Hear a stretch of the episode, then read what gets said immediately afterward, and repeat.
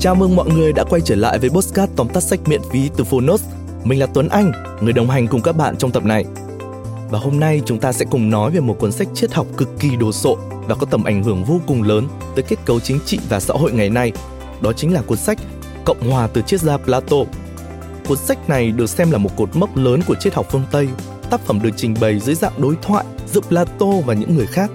Mặc dù chủ đề chính là về một nhà nước lý tưởng, nhưng nó cũng xoay quanh giáo dục, tâm lý, đạo đức và chính trị. Trong các đoạn chính của Cộng hòa, Plato đã sử dụng những huyền thoại để khám phá bản chất tự nhiên của thực tế, truyền đạt cái nhìn về sự tiên đoán của con người và vai trò của triết học trong việc thiết lập tự do. Cộng hòa là tác phẩm nổi tiếng nhất của Plato và là tác phẩm có ảnh hưởng rất lớn tới sự phát triển tư duy triết học và lý thuyết chính trị suốt hơn 2.000 năm qua. Có người còn cho rằng nếu mang tất cả các sách vở trên đời ra đốt hết thì cũng không hề hấn gì ngoại trừ cuốn Cộng hòa. Và một cuốn sách vô cùng thú vị, phải không nào? Mời các bạn lắng nghe tóm tắt sách của Cộng hòa và đừng quên tải ứng dụng Phonos để tiếp cận vô vàn tri thức mới bạn nhé. Hẹn gặp lại các bạn ở tập postcard tiếp theo.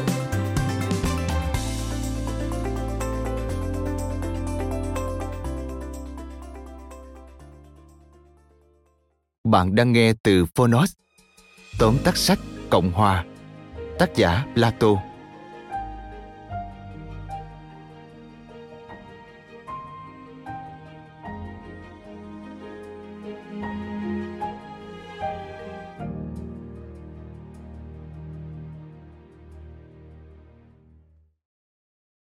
Nhan đề của triết phẩm Cộng Hòa trong tiếng Hy Lạp vốn có nghĩa là đời sống và sinh hoạt chính trị của cộng đồng, hoặc dịch đúng nghĩa là chế độ hay chính thể.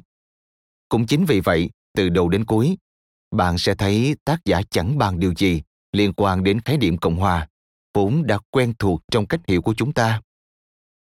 Cộng hòa được cả giới triết học lẫn văn học Hy Lạp đề cao nhờ lối kể chuyện tự nhiên, lập luận lôi cuốn hấp dẫn. Tác phẩm được xây dựng dưới hình thức đối thoại thông qua những cuộc đàm luận, tranh biện để làm sáng tỏ các vấn đề liên quan đến chính thể, xã hội và thời đại. Mặc dù Plato là tác giả, nhưng xuyên suốt cuốn sách, người đọc không hề thấy sự xuất hiện của ông, mà thay vào đó là Soras, người thầy mà Plato kính trọng suốt đời. Triết gia Plato được biết đến là một trong những học trò ưu tú nhất của triết gia Soras. Plato được xem là tác giả của hơn 30 cuộc đối thoại và tài liệu triết học về nhiều chủ đề, bao gồm tình yêu, kiến thức, đạo đức, chính trị, siêu hình học và thần học. Hậu thế biết về Plato qua các tác phẩm nhiều hơn cả dữ liệu cuộc đời.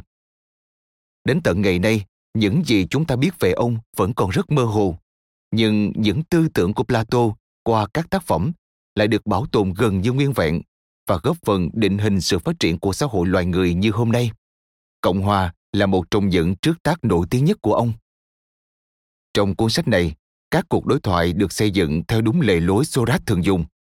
Đó là vừa đặt câu hỏi, vừa trả lời.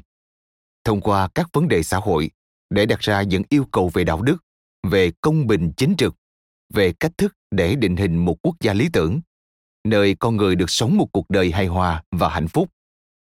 Các đề tài được đưa ra tranh luận trong cuốn sách suốt 2.400 năm qua chưa bao giờ hạ nhiệt, vẫn tiếp tục được các hậu bối phát triển và hoàn thiện. Sau đây, mời bạn cùng Phonos điểm qua ba nội dung đặc sắc của cuốn sách Cộng Hòa. Nội dung thứ nhất, trăn trở của cổ nhân cách đây 2.400 năm vẫn còn đó những tiếng thở dài.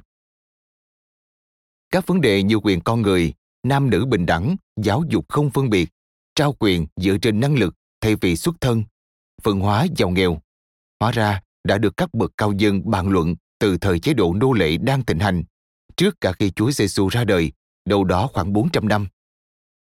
Ngày nay, các thành bang đã được thay bằng các quốc gia. Mỗi quốc gia có cơ quan nhà nước điều hành riêng. Dù theo đuổi hình thức chính thể nào, cũng đều hướng đến mục tiêu chung là người dân được sống tự do, hạnh phúc, công bằng, thịnh vượng, được hưởng nền giáo dục và y tế hiện đại. Những vấn đề xã hội mà tiền nhân đặt ra cho đến nay thế hệ chúng ta vẫn đang nỗ lực giải quyết dù mỗi thời đại mỗi nơi có mỗi cách thức triển khai nhưng mục tiêu không hề thay đổi có rất nhiều quan điểm của người xưa mà chúng ta không thể đồng tình nhưng ta hoàn toàn có thể thấu hiểu mong muốn của các bậc tiền nhân khi nhìn nhận bức tranh xã hội lý tưởng họ đề ra. Chẳng hạn, người xưa đưa ra giải pháp tách những đứa trẻ ra khỏi cha mẹ để nuôi dạy tập trung. Cha mẹ không biết con cái mình là ai, con cái cũng không biết ai là đứng sinh thành. Chính vì vậy, mọi đứa trẻ của thành bang đều là con chung, được bảo vệ như nhau, giáo dục như nhau. Khi trưởng thành, chúng sẽ không vì xuất thân mà kiêu ngạo hay tự ti. Mỗi đứa trẻ sẽ phát triển theo đúng sở trường của mình, cống hiến cho xã hội những gì tốt nhất mình có thể. Người có năng lực đến đâu, được giao việc, trao quyền đến đó. Nghe có vẻ cực đoan, nhưng chung quy, mục đích cũng là vì mong muốn mang đến sự bình đẳng cho mỗi sinh mệnh. Và qua đó, gửi gắm hy vọng vào một thế hệ lãnh đạo đề cao giá trị đạo đức, công bằng, đặt lợi ích cộng đồng lên trên những toan tính quyền lợi cá nhân. Đó cũng chính là những gì hậu bối chúng ta đang nỗ lực hiện thực hóa. Tuy nhiên, chúng ta chọn những cách thức hài hòa hơn, tích cực hơn để thiết lập một xã hội đề cao công bình chính trực như mong ước của người xưa. Thế nhưng, thế nào mới là công bình chính trực? Nội dung thứ hai, công bình chính trực là trái tim của Cộng hòa. Cả triết phẩm Cộng hòa xoay quanh trục khái niệm công bình chính trực. Công bình chính trực là như thế nào? Người công bình chính trực liệu có hạnh phúc hơn người bất công bất chính? Sẽ như thế nào nếu người bất công bất chính khoác lên mình chiếc áo công bình chính trực? Tất cả các cuộc tranh biện ngược xuôi, xa gần, cuối cùng cũng quy về làm rõ khái niệm và sự cần thiết của công bình chính trực trong tâm trí của mỗi cá nhân cũng như của toàn xã hội. Ngay từ đầu, công bình chính trực được xác định là bản chất tự nhiên, nhưng thuận theo tự nhiên mà đạt được sự hài hòa và đồng thuận thì có lẽ chẳng có gì ấn tượng, cũng không có sức thuyết phục. Do đó, tác giả đã chọn một con đường vòng dẫn dắt tâm trí của những người tham gia tranh biện đi từ chủ đề này qua chủ đề khác, từ giáo dục, chính trị đến bảo vệ thành bang, để cuối cùng khiến người nghe thấm nhuần giá trị cốt yếu của công bình chính trực. Bản chất tự nhiên của công bình chính trực cũng giống như sinh hoạt lành mạnh sinh ra sức khỏe. Cũng giống như nhận thức rõ mỗi bộ phận cơ thể có phần việc và chức năng riêng. Người công bình chính trực là người có hiểu biết, can đảm, tiết độ và công bình. Họ tập trung làm tốt tất cả những gì thuộc phận sự của mình, giữ cho bản thân luôn ở trạng thái cân bằng hài hòa. Những gì xuất phát từ cá nhân cũng sẽ tác động đến cộng đồng và ngược lại. Một thành quốc một quốc gia đề cao công bình chính trực. Trước hết cần có những công dân cũng theo đuổi và tôn trọng giá trị đó. Thông qua giáo dục cộng đồng quốc gia cũng có thể tác động để xây dựng các giá trị đạo đức chuẩn mực cho mỗi cá nhân. Nội dung thứ ba, giáo dục là chìa khóa mở cánh cửa đến xã hội lý tưởng.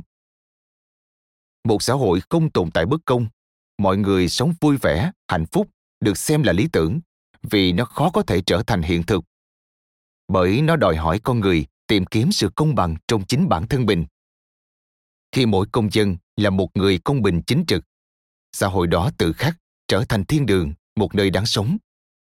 Cũng giống như việc gieo trồng những bản tính tự nhiên tốt đẹp cần được ươm mầm từ tấm bé và điều này thuộc địa hạt của giáo dục từ cách đây 2.400 năm, các bậc tiền dân đã cảnh báo giáo dục không phải là nhồi nhét hiểu biết vào đầu, mà là dẫn dắt tâm trí hướng về các giá trị chân thiện mỹ.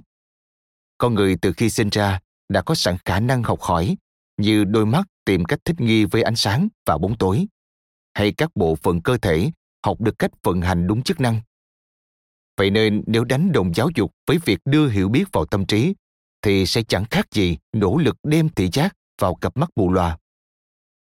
Chính vì vậy, việc học tập cần được bắt đầu từ sớm, một cách tự nhiên, không gò bó áp đặt, mà thông qua các hoạt động vui chơi để định hướng tư duy, ý thức, cũng như sớm phát hiện thiên hướng, kịp thời bồi đắp tài năng cho đứa trẻ. Giáo dục đích thực là nghệ thuật dẫn dắt tư duy, giúp người học dẫn chân sự thật, hiểu về bản thân, biết tán thưởng cái đẹp. Từ đó, họ không ngừng nỗ lực hoàn thiện mình cả về thể chất lẫn tinh thần để có thể mang đến những đóng góp tích cực cho cộng đồng. Cộng hòa của Plato là một trước tác kinh điển khiến hậu bối ngỡ ngàng về những quan điểm tiến bộ và trí tuệ của các triết gia từ thời cổ đại. Triết học không chỉ là một môn khoa học mà còn là lối sống. Vì vậy, thông qua tác phẩm này, người đọc có cơ hội hiểu hơn một thời đại đã sản sinh ra những con người vĩ đại, cũng như nhận biết những giá trị cốt lõi ăn sâu trong bản chất của nhân loại, bất kể sự khác biệt về văn hóa, chính thể và quốc gia. Cảm ơn bạn đã lắng nghe tóm tắt Cộng Hòa trên ứng dụng Phonos. Hãy thường xuyên truy cập vào Phonos để đón nghe những nội dung âm thanh độc quyền được cập nhật liên tục, bạn nhé.